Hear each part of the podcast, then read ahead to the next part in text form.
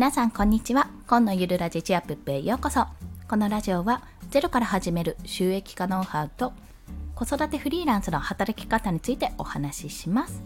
はい。ということで本日のお話はやりたいことを見つける3つのポイントについてお話をします。すいません。冒頭に1個だけ注意点です。多分ね息子の声が入るかもしれませんのでご了承ください。はい。ということで早速やりたいことを見つける3つのポイントこんな人におすすめということです。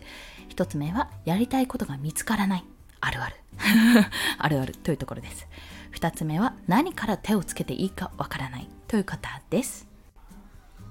そして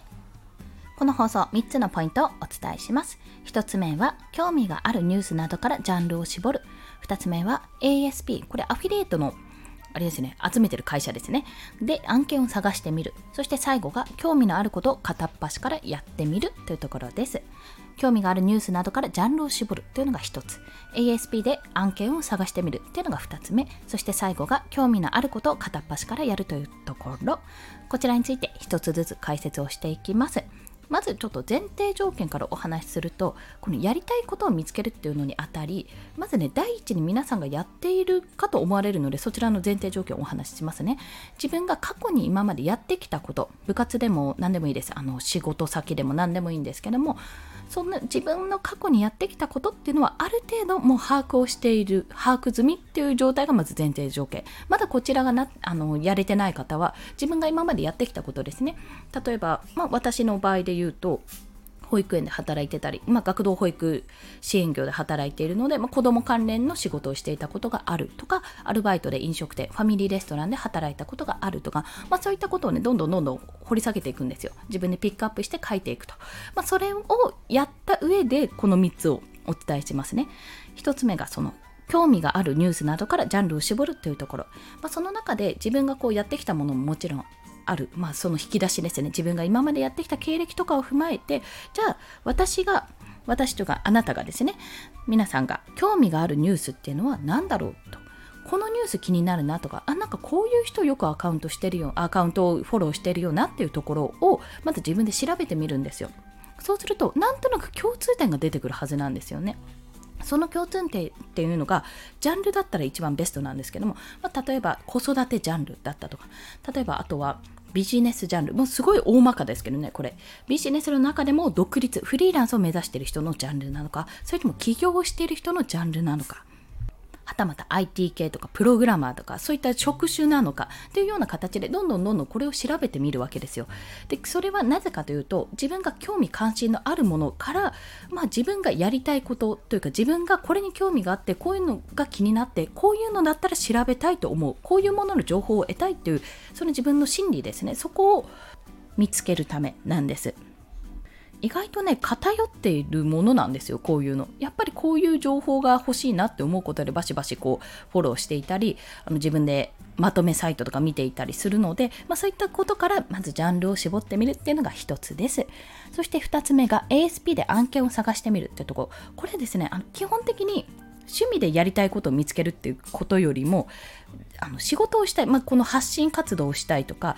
例えば収益の仕組み化で、まあ、ブログを書きたいんだけどテーマが見つからないって方ですね。そういった方に向けてちょっとお話ししてるのであえてこの ASP このアフィリエイトの大手の会社ですねそちらをご紹介しております。これがね結構面白くて A8 ネットとかもしもアフィリエイトさんとか、まあ、他にもいろいろあるんですよ。これはアフィリエイト広告を扱ってる会社なんですけどもジャンル別で分かれてるのはもちろん単価別高単価とかあとは特集で分かれていたりして結構この前見かけたのがフリーランスや独立営業独立をしようとしている方向けの特集みたいな感じでレンタルオフィスレンタルスペースとか住所貸しますっていうサービスだったりとかあとなんだっけ保険とかですかねフリーランス向けの保険とかのアフィリエイト記事などねそんなねフリーランスになりたい人独立したい人に向けたその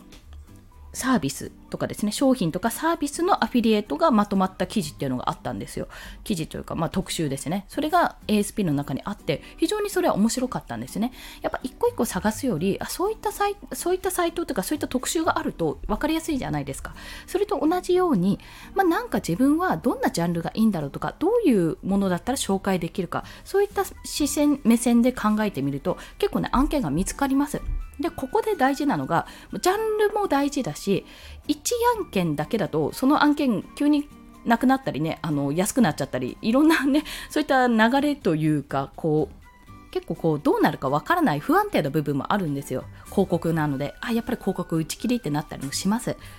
そういうことも踏まえてやっぱりちょっとここは大まかにジャンルとして見るとかあと例えばジャンルだけじゃなくて、まあ、ニッチじゃなければ1件2件以上は複数あるはずなので例えば子供の英会話とかねそういうふうにテーマを絞っていくそういう視点から探してみると、まあ、ブログをもし作りたいと思ってる方はテーマ選びとあと案件探し両方の目線から見られるのでもしよろしければお試しください。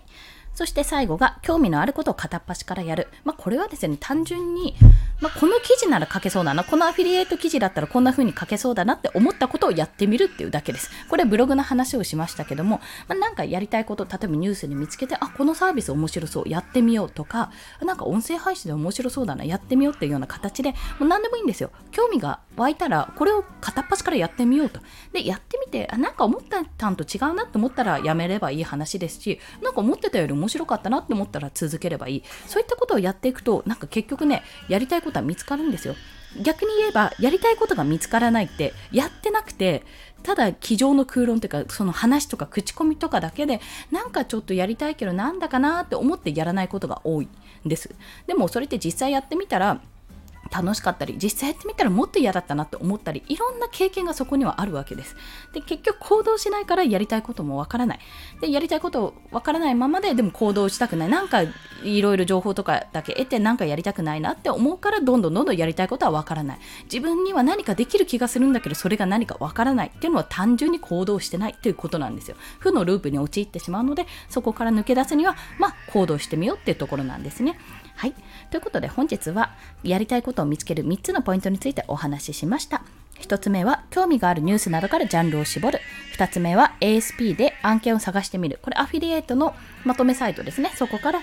案件を探してみるというところ。そして最後が興味のあることから片あ興味のあることを片っ端からやってみるというところです。要は行動しないとやりたいことだって見つからないよというそういう結論でございました。ということでですね、本日の合わせて聞きたいは、とはいえども、まあなんか正直な行動するってしろって言われてもなんかなってこうねなかなかまだね背中が押されないっていう方は、まあ、背中を叩いて叩いてくれと。俺の背中を叩いてくれって方一冊の5本紹介します。考えるな助けろという池田隼人さん。池早さんですね。の著書です、まあ、これは対談本になっていてもうまさにやりたいことが見つからないっていう若者が池原さんと対談して、まあ、疑問を投げかけるっていうお話なんですよ。まあ、この対談内容がめちゃめちゃめちゃめちゃ面白い。面白いのもそうだし、あ、なるほどなって、そういうことかって、そのやりたいことが何なのかって考えている場合じゃねえと。考えてる場合じゃないって。そこが考えるな、助けるにつながるんですけども、そういったことが出ておりますので、もしよろしければお読みください。で、Kindle Unlimited だと無料で読めるんですよ。で、Kindle Unlimited まだ入会されてない方、無料会員もできるので、そちらのリンクも合わせて聞きたいに貼っておきます。よろしければどうぞ。ということで、本日もお聴きくださりありがとうございました。この放送いいねって思われた方、ハートボタンもしくはレビューなど書いていただけると嬉しいです。また、スタンド FM では1日3放送しております。フォローしていただけると通知が朝昼晩と飛びますので、よろしければフォローもお願いいたします。ちょっとね、息子のうなり声が聞こえてくると思うので、すいません、入ってしまいまして、今日も私はコツコツと頑張っていきます。皆さんも頑張っていきましょう。コンでした。では、また。